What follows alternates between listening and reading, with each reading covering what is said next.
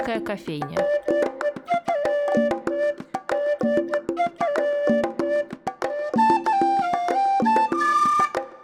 Здравствуйте, дорогие друзья! Меня зовут Анастасия Филиппова, и с вами программа «Шумерийская кофейня». шестого января по Петербургу придет Александр Блок. Памятник ему появился на улице Декабристов, возле последнего адреса поэта. И сегодня у нас в гостях Иван Кожин, главный архитектор бюро «Студия сорок четыре» и соавтор нового памятника Блоку. Иван, здравствуйте. Здравствуйте. Разговоры о новом памятнике поэту стали активно вести где-то с марта прошлого года. Не то чтобы до этого это не обсуждалось, просто как-то активно это вошло в общественное обсуждение. Тут скорее вопрос, в какой момент вы подключились к работе. Это изначальное взаимодействие со скульптором Евгением Ротановым и заказчиком администрации, или это уже после того, как там проект был готов? Давайте я расскажу с самого, самого mm-hmm. начала. Должен еще сказать, что в этом проекте я никак не связан с бюро «Студия сорок четыре», хотя являюсь его партнером. Это такая моя частная отдельная работа с Евгением Ротановым. Но вообще наше с ним взаимодействие началось с проекта бюста Блока в БДТ. Угу. У нас э, было некое взаимодействие нашей мастерской с Андреем Могучим. Мы вместе разрабатывали, пытались начать придумывать экспозицию будущего музея блокады. И потом нас пригласили сделать некий какой-то объект для БДТ к, к столетию, и объект, связанный с Блоком. И тогда я пригласил Евгения Ротанова, потому что спросил, кто вообще какой у нас, есть ли у нас хороший скульптор в городе, потому что нужно срочно слепить Блока. И мои друзья сказали, что, господи, Ротанов всю жизнь лепит Блока. И так мы с ним познакомились. Началось наше вот какое-то такое творческое взаимодействие. И потом, когда уже было принято решение в городе о том, что будет все-таки установлен, наконец, памятник Блока, это уже... Потому что это все давно история достаточно длится, но было подписано губернатором постановление о том, что да, надо ставить памятник Блоку. Тогда уже Евгений Никитич пригласил меня помочь ему как архитектору с... собственно, с архитектурной частью, частью проекта. Ну, получается, это второй ваш памятник Блоку, который вы Ну, я, наверное, с, ну, для Ротанова это уже получается, если считать тот, тот, тот небольшой бюст, который располагается в БДТ, такой достаточно странный, я бы вообще бы его назвал каким-то арт-объектом скорее в целом, то для Ротанова это уже, да, третий Блок, ну, а для меня, видимо, второй, если мы тут начинаем что-то считать. Достаточно странно, конечно. Ну, да. Но вообще, ваша ведь работа в студии сорок четыре, это скорее там концепции развития городских пространств, ЖК, шикарнейший проект музея блокады, но что-то не литературное. И здесь интересно посмотреть на то, как вы, как архитектор, воспринимаете работу вот скорее над литературным памятником. Насколько это отличается от привычных для вас проектов? Ну, я должен сказать, что я учился в Академии художеств, и там преподаю, и мы, наша квалификация на выходе была архитектор-художник. Поэтому предполагается, что мы должны работать с городом на совершенно разных масштабах, начиная от курсового задания, которое есть у студентов «Мемориальная доска», до уже непосредственно каких-то больших, больших концепций. С одной стороны, есть, конечно, образная часть работы над памятником, которая, конечно, большую часть ложится на скульптора. Понятно, что мы какие-то моменты обсуждали. Евгений Никитич со мной в чем-то советовался, ну, то есть ему нужно было с кем-то что-то обсудить. Угу. Но в большой степени задача архитектора при постановке памятника в городе определить точный масштаб, расположение, как и то, да, то, как угу. это будет работать с, со средой, потому что это место достаточно сложное, очень узкий бульвар.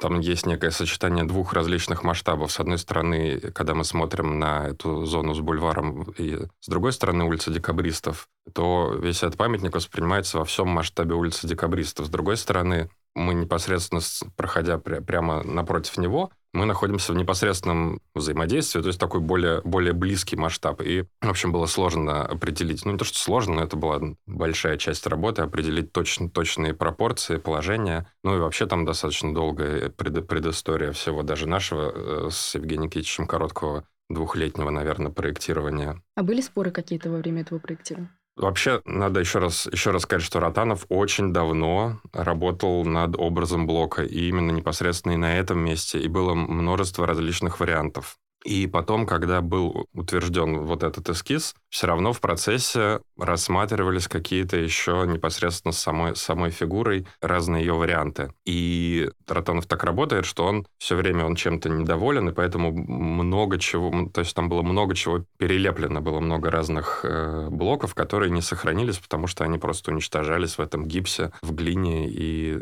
как-то удалось вот в конце как-то зафиксировать то, что получилось. При мне там Ротанов от, отламывал какую-то голову, когда ему говорю, что-то наклон тут не очень. Он говорит, да, точно, господи, вы правы, срочно отламываем. Я к чему это все рассказываю, что было некое промежуточное состояние, которое мне тоже очень нравилось.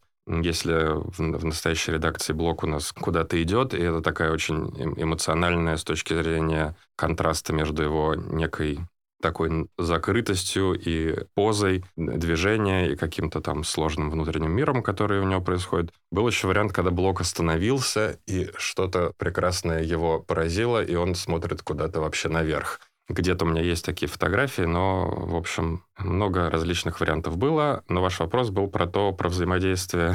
Нет, это хороший ответ. На про взаимодействие архитектора и художника. А были какие-то моменты, где вы прям совсем не сходились? Вы да. с вашим видением пространства, и он с своим видением своего блока. Все это касалось... Да, ну, какие-то, да, взаимо... были, были различные несоответствия. Не знаю, насколько это все интересно. Это какие-то такие в- в- внутренние, внутренняя кухня творческого процесса. Интересно, конечно. Там ну, мы придумали достаточно такой простой постамент, который, в принципе, представляет из себя просто блок, блок, блок гранита.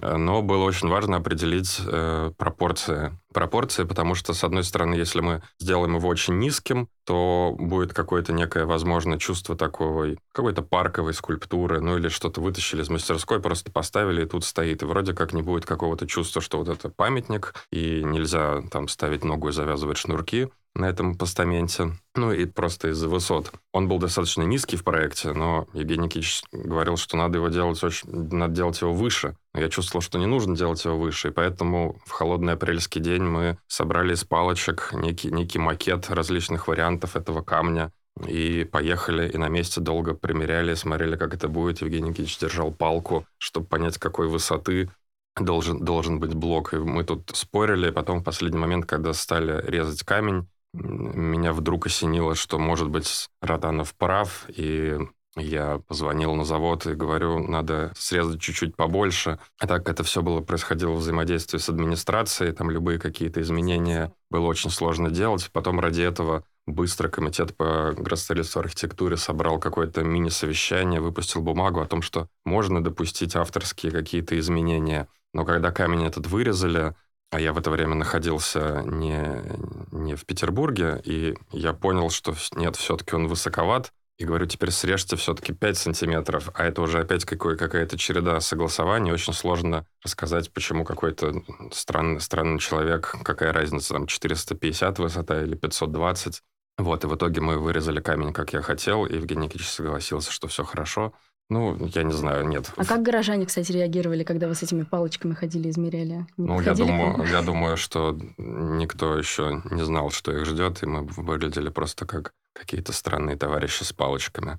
Так что никто не смог нас остановить в тот момент. И поэтому теперь у нас есть памятник. Ну, раз уж мы заговорили о месте, блок, который теперь у нас фланирует по Петербургу, начинает путь от перекрестка Декабристов и Английского проспекта. Ну, понятно, что были и другие какие-то варианты его размещения. И, насколько знаю, на заседании градостроительного совета Максим Борисович Атаянцев выступал за перемещение его поближе к набережной. Дальше Кононов ротовал за место поближе ко входу в музей Блока. Ну, а вы и скульптор, собственно, склонялись скорее к тому месту, где он сейчас и стоит. И вот про эти споры как раз интересно послушать, почему в итоге выбрали именно это место, почему не на набережной, не у входа в музей. Ну, с одной стороны, совершенно, да, понятно, очевидно, что вот есть музей, музей-квартира, и, пожалуй, надо рядом с ней и поставить памятник. Кажется, что... Во-первых, то место непосредственно перед музеем, там есть чисто технические сложности, там большое количество светофоров, которые куда-то сложно перенести, есть сети, которые под землей там проложены, тоже требуют, требуют переноса. Это с одной стороны. С другой стороны, вот как-то получалось бы, что все-таки вот этот памятник, он бы тогда, находясь непосредственно рядом с входом в музей-квартиру, он был бы скорее как-то, ну, в нем была бы некая больше камерность, связанная непосредственно с музеем-квартирой, но, но он никак бы не взаимодействовал с городом, потому что когда мы его ставим на углу с, англи- с Английским проспектом, все-таки вот этот бульвар, он формирует такие нек- некие кулисы, и Блок, как можно так сказать, выходит в город. Особенно это хорошо заметно, когда ты идешь с обратной стороны как раз от музея-квартиры, идешь по бульвару, и, подходя к памятнику, ты видишь, ты находишься среди вот этих деревьев. Перед тобой силуэт Блока, и раскрывается вся перспектива улицы Декабристов. И кажется, что с точки зрения такой градостроительной и взаимоотношений памятника с городом, это все-таки более правильное место. Тем более, что все все равно маршруты людей, которые идут к музею-квартире, они как раз проходят через это место, и, и вообще это такой активный очень перекресток, и многие какие-то автомобильные маршруты проходят с улицы Декабристов на, Англи- на Английский проспект, и кажется, что фигура Блока достойна того, чтобы быть в таком наиболее активном месте, где действительно ходят люди. Ну да, это такой, по-моему, довольно стандартный вариант поставить его прямо перед музеем квартиры, даже, наверное, скорее такой советский, что вот у нас тут музей, значит, здесь именно памятник, а про город мы уже не совсем как будто бы думаем. Да, и надо сказать, что вот эта фигура в том виде, в котором она придумана для бульвара, она вот именно как раз сделана конкретно для этого места. Это он такой узкий, силуэтный, идущий. И кажется, что если рассматривать какие-то другие варианты памятника непосредственно возле, возле музея, то, то там кажется, что мог бы быть, наверное, какой-то блок сидящий. Но, с другой стороны, бульвар очень узкий, и там нету, нету некого простора, чтобы он с окружающей средой находился в какой-то гармонии. А тут мы рассматривали прямо весь бульвар как некое единое, единое пространство. Также был разработан проект благоустройства, в котором предполагалось, что, я надеюсь, что он будет реализован, в какой-то момент просто не удалось это сделать сразу. По центру бульвара есть измощение, некая линия из того же камня, из которого сделан постамент, и это все подчеркнуто в рисунке, и таким образом весь бульвар становится вместе с памятником каким-то единым пространством. И вот уже Блок идет по какой-то линии, и потом он уже поднимается на какой-то камень, и с него смотрит куда-то, куда-то смотрит вниз, в общем, добавляет еще каких-то угу. различных ассоциаций. А почему не набережная? Если смотреть, все-таки опять про то, как если обратить его в сторону набережной, кажется, что мы тогда все время он был бы отвернут от нас, потому что тут именно есть некий момент встречи издалека, когда ты подходишь к Блоку, он так на тебя откуда-то чуть-чуть сверху смотрит, а так он бы смотрел в сторону Финского залива, заводов, в ожидании, когда наконец там построят новое какое-то жилье, а новое жилье там, наверное, построят страшное, как-то, как-то, в общем, все это немножко безрадостно. А на набережной Пряжке там как-то тоже нету какого-то места. Там ездят машины, растет пара тополей и, не знаю, гуляют с собаками жители Коломны. Ну да, видимо, не хотелось расстраивать Блока. Еще, насколько знаю, в этих обсуждениях принимали участие сами блоковеды, и они выступали за то, чтобы памятник стоял спиной к городу, раз уж это поздний период. Но ваш, наоборот, понятно, как мы уже сказали, в город выходит. Как вы себе отвечаете на эти аргументы против? Не видите ли вы здесь скорее противоречия? Или, наоборот, органично, что он так много и вообще вообще, и в последнее время особенно, пишет о городе, размышляет, и то ли за поддержкой, то ли по старой привычке в этот город выходит. Как архитектору я все-таки... Для меня важно его, еще раз я об этом скажу, положение в городе такое mm-hmm. стратегическое. Я в целом поддерживаю тонкие концептуальные размышления о том, что Блок повернулся спиной к городу, и что-то в этом определенно есть. Но кажется, что тогда стоило как-то делать немножко какую-то другую, другую скульптуру, ее как-то, как-то модифицировать, потому что то, что было сделано Ротановым, оно было вот прямо для этого непосредственно места, и не то, что мы ожидали, что возникнут какие-то обсуждения непосредственно по его положению, и если его куда-то менять, то, конечно, нужно было бы делать немножко другую скульптуру. А откуда была такая спешка тогда с этой скульптурой? Почему не дали время, например, на переделку, если уж они хотели так? Дело в том, что в том, э, в две тысячи двадцать втором году были выделены средства на то, чтобы установить фигуру, и бюджет должен был их э, освоить. Если бы это не было сделано, то тогда потребовалось бы ожидание еще того, что в бюджет будут внесены, внесены средства на установку памятника, и тогда мы бы ждали еще какое-то неопределенное количество времени. Поэтому, в принципе, было важно пройти все вот эти бюрократические процедуры как можно скорее, и городсовет был весной, непосредственно работы по изготовлению памятника начались только осенью, и поэтому его открыли под конец года, и мы не успели там ни к каким датам, которые были...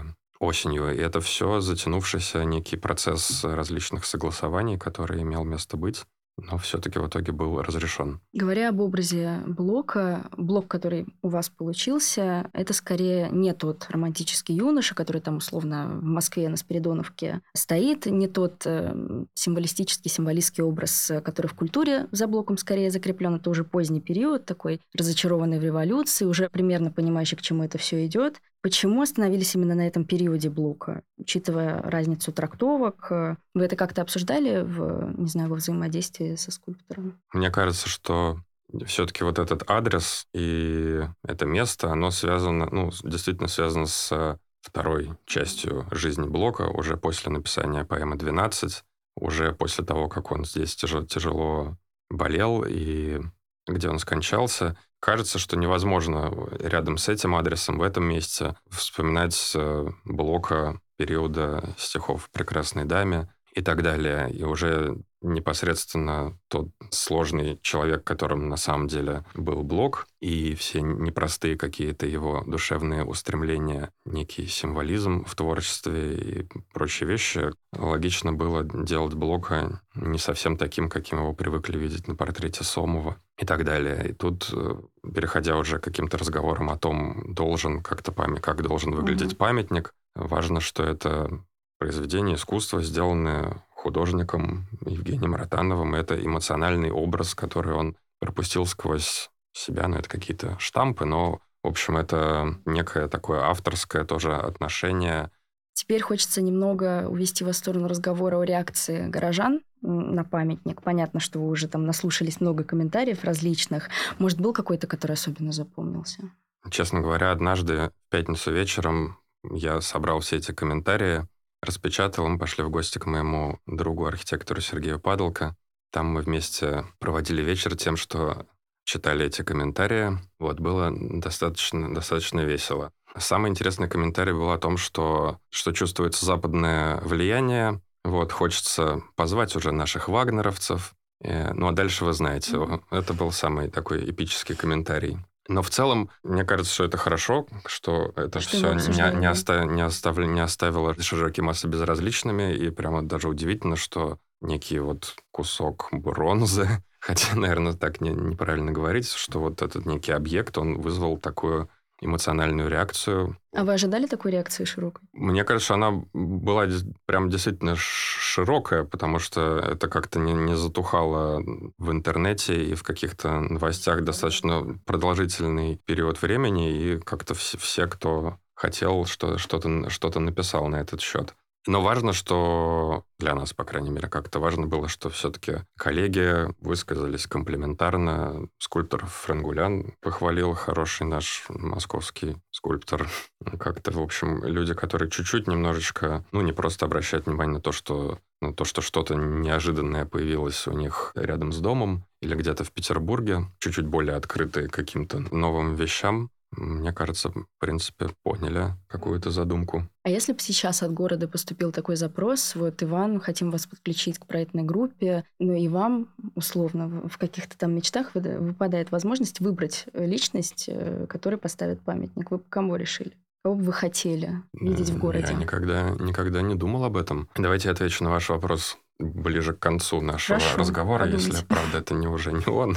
Возвращаясь все-таки к комментариям, я потому что тоже их довольно часто читала и тоже их собирала себе в одном месте, чтобы как-то систематизировать и понять, какой там ча- чаще всего встречается, я даже выяснила, что чаще всего говорят, ворчат на тему того, что вот Блок сейчас возьмет и упадет на меня, зачем они вот это вот поставили. В этом смысле я вспомнила, как когда еще Монферран установил Александрийскую колонну, тогда же люди даже боялись заходить на Дворцовую площадь, они боялись, что на них этот огромный кусок упадет. И здесь то же самое, и это удивительно, потому что прошло уже почти сто девяносто лет с того момента, и сейчас мы в две тысячи двадцать третьем, и люди, кажется, совсем не поменялись. Ну, возвращаясь к колонне Монферрана, я бы те годы тоже явно, явно бы испугался. Если говорить о Блоке, то, конечно, там все, все рассчитано. Там большой мощный фундамент. Наши конструкторы просчитали все возможные ну, это-то понятно, ветровые, да. ветровые нагрузки. Почему и... люди этого не понимают, учитывая, что мы как бы в двадцать первом веке уже куча памятников поставлена, различных вариантов архитектурных форм? Ну, с- сложно все равно настолько верить, верить физике и чьим-то расчетам. Я вот после того, как мы его установили, все-таки подошел к нему и как следует пытался его покачать. Когда я убедился, что с ним ничего не происходит, хотя я понимал, про то, что там большой фундамент, вес и конструкции, только после этого мне как-то стало спокойно. Возможно, надо призвать всех подойти к Блоку и его как-то попытаться вдвоем пошатать и покачать. Флешмоб раскачаем Блок. Но это какие-то естественные взаимодействия человека с окружающим пространством, когда над тобой находится какая-то глыба чего-то, даже не говоря о Блоке, а в принципе, когда ты вот... Есть какие-то естественные чувства, которые внутрь антропологического устройства человека встроены, что ты, когда над тобой что-то висит, ты начинаешь как-то беспокоиться или не беспокоиться, но, по крайней мере, это в тебе вызывает какие-то эмоции. Это такое что-то очень архаическое, первородное. Ну, зимний ощущение. Петербург, в общем, доказывает, что есть чего опасаться, поэтому, наверное, это имеет место быть. Да, но Блок не должен никуда подскользнуться, поэтому... Мне кажется, все хорошо. Ну, наверное, здесь еще интересно, как человек скорее взаимодействует с городом, в котором он находится, насколько он себя может считать, ну, условно, хозяином, жителем этого города, и насколько то, что там появляется, его вообще тревожит. Это важная тема. Приятно, с этой точки зрения было приятно, что люди воспринимали Блока как некую такую интервенцию вот в их да, непосредственный да, да. окружающий, окружающий пейзаж. Да, вот я тут жил, ходил на работу за детьми, условно, а тут вдруг взял и Блок вырос. Что мне с этим делать, как горожанин? Но появившийся памятник, он сразу изменил масштаб вот этого всего перекрестка, потому что появилось что-то среднее между человеком, масштабом дома, и вот появился Блок, который задал еще какую-то, какое-то измерение, и когда первый раз мы приехали, когда уже сняли все покрытия и уехала вся техника, сразу вот этот перекресток, в нем, ну, что-то сильно изменилось. Угу. Литературоведам бы понравилось это сравнение с Блоком как с посредником между человеком и чем-то, что больше его, будь то город или какие-то смыслы, которые Блок носил. И тут важно, что это я все время, ну не все время, но часто думаю о какой-то абстрактной скульптуре, которая могла бы где-то появляться на, на улицах города, потому что почему бы каким-то объектом новым где-то иногда не появляться. Но важно, что Блок именно, ну мы видим его черты человека, но немножко в другом, сильно другом масштабе относительно людей, которые ходят, ходят. Потому что человек всегда узнает образ, образ человека. Ну, нарисуй человека, ты его сразу, у тебя какие-то ассоциации с масштабом какое-то должно быть, возникают. И вот тут между этих домов, ну, я опять повторяю эту мысль, вот Блок, который чуть больше, чем угу. человек, он сразу что-то меняет в окружающем пространстве, оно как-то вот электризовалось, как мне кажется. Но очень жаль, что пока не реализовано благоустройство, и которое должно быть некой такой рамой и оформлением всему этому. Некая подсветка предполагалась, такая угу. театральная снизу. Потому что сейчас он, конечно, так... Ну, получается, то, что мы видим сейчас, не совсем завершён. Да, конечно, определенно. Если бы это все было сделано полностью проекту, было бы немножко другое чувство. Угу. Вы сказали про абстрактную скульптуру, я сразу подумала, когда в Москве на набережной Москва-реки появилась эта скульптура, сколько мы услышали разных комментариев о том, что уберите это срочно, это что-то неконкретное, абстрактное, не нужна нам тут эта абстракция. Как вам кажется, насколько вообще люди, жители городов, готовы к какой-то такой абстракции, или им нужно что-то более-менее конкретное для того, чтобы как-то в городе с этим взаимодействовать? Если смотреть как-то издалека, то все, что мы делаем, все, что строится, удачно или неудачно, если мы говорим про архитектуру, все памятники, которые появляются, это все отражение нас самих и нашего того общества, в котором мы находимся. Тот уровень дискуссии, который возникает вокруг чего-либо, он, собственно, тоже является отражением того состояния общества, в котором мы находимся. Ну, не говоря, не пытаясь как-то его обозначить, что это хорошо или плохо, это просто вот констатация того, кто мы, какие мы есть. Вот. Появился огромный Владимир возле Кремля, появилась еще некая абстрактная скульптура возле ГЭС-два. Вот какие возникли разговоры на фоне этого, являются отражением того, кто мы сейчас есть и где мы находимся, никак это, никак это не критикуя. Мне лично кажется, я всегда открыт каким-то нов, новым вещам. Мне нравятся различные пространственные переживания, в которых не было... у тебя до этого, мне все время хочется прийти в какой-то новый интерьер и увидеть там что-то, чего я, скажем, не ожидал увидеть, потому что любое взаимодействие с какой-то непривычной тебе средой, оно очень обогащает твой пространственный опыт. То есть человек, который прошел под колоннадой Казанского собора, человек, который побывал внутри пространства Пантеона и вокруг Парфенона, проехался по реке Волге, это совершенно не тот человек, который этого всего не сделал, потому что окружающий, окружающий мир и архитектура, они на тебя по-разному влияют. Поэтому, мне кажется, прекрасно, если ты вдруг идешь по какому-то узкому переулку, а над тобой, например, висит огромный какая-то ржавая конструкция или еще что-нибудь, которое непонятно, что значит, но ты уже это своими глазами увидел, и ты какой-то, какой-то уже другой. У тебя уже есть какие-то, какие-то новые опыты, которых у тебя до этого не было. Поэтому я никогда не против, что кто-то вот слепил какую-то странную штуку и где-то, и где-то ее поставил. Здесь, наверное, еще какой-то страх проявляется у людей, что вот пространство, к которому я привык, которое вошло в какую-то рутину мою, вдруг берет и меняется. Я никак не могу это контролировать. Да, но все-таки это город, он живет какой-то своей жизнью, что-то, что-то происходит, что-то добавляется, что-то меняется. Конечно, какие-то, наверное, большие и сильно радикально что-то меняющие вещи, как, например, возможно, памятник Петру в Москве, наверное, они требуют какого-то более широкого обсуждения. Но в целом э, такие какие-то небольшие вещи, как, я считаю, памятник Блоку. То есть, с одной стороны, конечно, прекрасно всегда какое-то общественное обсуждение, но, с другой стороны, иногда некоторые достаточно активные художественные жесты, они скорее должны быть, может быть, согласованы профессиональным сообществом в большей степени, нежели если мы будем спрашивать всех и каждого. Хотя, конечно, это вообще-то хорошо, со всеми поговорить. Ну да, здесь такой момент, что постоянно горожане, активные горожане ругаются, что их не подключили к какому-то там, какой-то общественной дискуссии, и все за них решили, а с другой стороны, а должны ли вообще горожане участвовать в этом? Ну, я считаю, что скорее, скорее должны, но, но как-то, как-то аккуратно. Были, кстати, у вас такие моменты, когда вы шли по городу, неважно, в России или нет, и вдруг у вас восприятие пространства вдруг менялось из-за чего-то, что там вырастало? Может быть, какие-то привычные места здесь или какой-то другой опыт за границей? Наверное, это становится как-то очевидно, когда действительно меняются какие-то места, к которым ты привык, если говорить о каком-то негативном опыте. Например, я возмущен какими-то странными новостройками в городе Хельсинки. Я прям смотрю и думаю, какой кошмар. Зачем же их там где-то построили? Но в целом, так как все-таки мы большую часть своей жизни, вообще все мы тут живем в России, все какие-то поездки куда-то, они связаны с неким новым исследованием, и ты просто вот эти новые, новые вещи, они перед тобой открываются, и ты не совсем ты их воспринимаешь как то, что это так оно и должно быть. И это просто для тебя новый пространственный опыт. А если ты, конечно, прожил какой-нибудь, не знаю, год, год в Милане, а потом спустя десять лет туда приехал и увидел, где что-то новое построили или в каком-нибудь Берлине, то ты уже, наверное, имеешь право возмущаться и быть, быть недовольным какими-то интервенциями.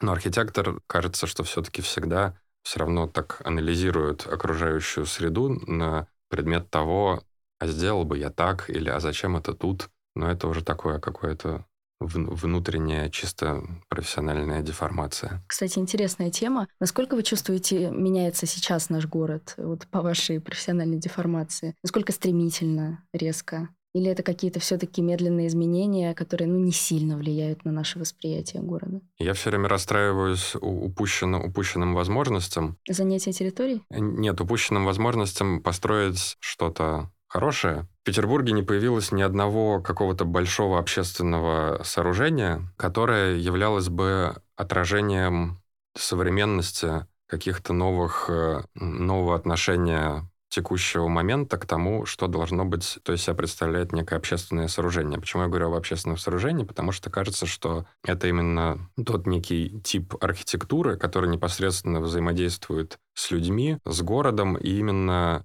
в нем проявляются наиболее остро какие-то временные изменения, временные с точки зрения какого-то культурного контекста, строительный, строительного, строительных качеств и так далее. То есть не появилось ни одного какого-то нового сооружения, которое могло стать интересным объектом, ради которого Петербург стоит посетить. Упущенные возможности по строительству интересного объекта проекта Мариинского, Мариинского театра, не построен ни один, ни один крупный музей. Вот, поэтому с этой точки зрения это все какие-то некие разочарования. Также на ту архитектуру жилую, которая появляется в центре города, очень сильно влияет окружающий контекст. Но в целом, мне кажется, в данном случае это нормально. Нету задачи все это некое единство обязательно разорвать какими-то ультрасовременными вещами. В принципе, пусть там будет что-то, что-то, что не выбивается из этого всего, но оно должно быть качественно построено. А те какие-то вещи, которые строятся вокруг, они скорее, наверное, там невозможно говорить об архитектуре как о неком искусстве. Это скорее строительный дизайн, который тоже должен обладать каким-то определенным качеством. Но тут, опять же, рынок на нас влияет. Если вот можно что-то такое построить и это купят, то почему нужно делать что-то другое? В общем, это все очень сложно и, опять-таки, отражает э, ситуацию в экономике, в обществе и так далее. Угу. У нас с друзьями есть любимое занятие. Мы собираемся вместе в кружок и ворчим на наши общественные пространства, которые появляются, потому что ну, есть ощущение очень сильное, что это скорее скатывается в зону фудкортов и больше никак не взаимодействует ни с городом, ни с горожанами. Нет ли у вас такого ощущения под, именно с петербургскими общественными пространствами? Угу. Ну, мы тоже о чем-то ворчим, но невозможно ворчать прям совсем про все. Ну просто почему у нас это скорее скатывается, правда, в еду, а не во взаимодействие друг с другом, там, с городом, с адаптацией этого места как-то к среде, а к рынку? Я думаю, что... Ну, тут надо уже какие-то конкретные места как-то угу. называть, но... Ну, например, Севкабель. Вот у меня есть друзья, которые очень любят Севкабель, есть, которые очень не любят. Вот среднего у меня почему-то не выходит. И как раз те, кто не любит, говорят, что это сплошные рестораны, ну да, вид на воду, но... Тут кажется, что кто является инициатором появления того или иного пространства. Если все-таки это делается за счет каких-то частных, частных инвестиций, каким-то образом это место должно зарабатывать, зарабатывать деньги. Поэтому совершенно логично, что... Севкабеле, в Новой Голландии, еще где-то присутствуют рынки, фудкорты, потому что людям туда нужно, нужно прийти. Если мы говорим о каком-то просто абстрактном городском, городском пространстве, то скорее, наверное, речь идет о городском парке, который не предполагает своего, в принципе, существования за счет какого-то бизнеса, а имеет возможность дать какую-то часть... пространство просто, просто людям и только лишь точечно наполнить его какими-то активностями, связанными с едой и минималь, минимальными развлечениями, так как в последнее время у нас не появилось никаких новых парков, соответственно, эта ниша также пустует. Ну, хотя если мы придем в Парк Победы, то там совершенно прекрасно можно погулять по парку, зайти в кафе, зайти на каток, И, но не нужно проходить через огромный фудкорт. А с другой стороны, на Севкабеле особо было в какие-то моменты, в общем-то, было нечего делать, кроме того, чтобы там сидеть на ветру. Но летом приятно с бокальчиком, наверное. Здесь, когда мы говорим о взаимодействии и горожан, и города, и рынка, интересен еще и этический момент. Вы для себя, когда решаете, принимаете вы участие в проекте или нет, его учитываете? Вот условно сейчас на Васильевском острове пересобирают деревянный старинный особняк Брёме, потому что там рядом будут возводить огромные ЖК, и его надо было как-то привести в порядок, обещали не сносить, но, в общем, что-то там сейчас идет. Вот представим, что решили его снести и на его месте поставить какой-то памятник, который отсылает к его контексту, там, к витаминной аптеке, которая была во время блокады. Вы бы приняли участие, учитывая, что понятно, какие там будут обсуждения со стороны горожан, градозащитников? Вот что здесь важнее, этика или идея, если вы понимаете, что может быть что-то реально крутое? Мне кажется, что все-таки такого рода истории всегда надо как-то рассматривать отдельно, как-то подробно с точки зрения какого-то частного, каждого частного случая. Если рассуждать абстрактно, я, конечно, не хотел бы принимать участие в каких-то проектах, которые чисто этически противоречат каким-то моим взглядам. Вот. Но я не владелец огромного архитектурного бизнеса, еди- еди- единоличный, поэтому тут не могу сказать, что вот я вот... никогда ни в чем таком не участвовал. То есть я вообще-то никогда ни в чем таком не участвовал, но... Но зарекаться не будете? Нет, буду.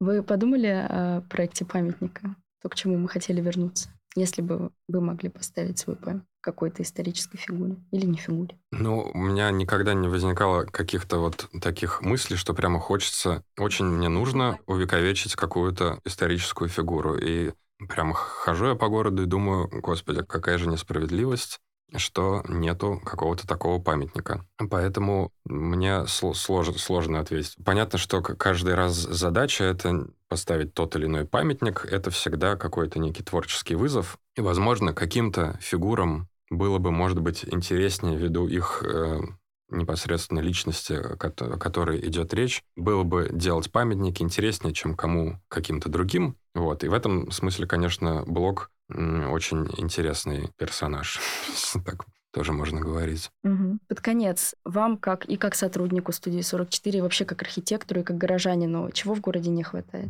Все время хочется решить все проблемы, расставить все точки над «и» и, и, и разобраться, как мы будем все жить в прекрасной стране. И, ну, я об этом говорил, мне не хватает в городе какой-то современной архитектуры, как нескольких общественных сооружений, которые представляли бы из себя некую художественную ценность, которые были бы концептуально осмыслены авторами, которые давали бы какое-то новое прочтение общественного пространства и служили бы поводом для того, чтобы приехать из любой точки, откуда вы можете приехать, чтобы познакомиться с этим, с этим пространством. И с городом. Ну, а также, конечно, я печалюсь из-за низкого качества строительства новых домов и, и прочих вещей. Спасибо вам огромное. С вами была Анастасия Филиппова и Иван Кожин. Спасибо.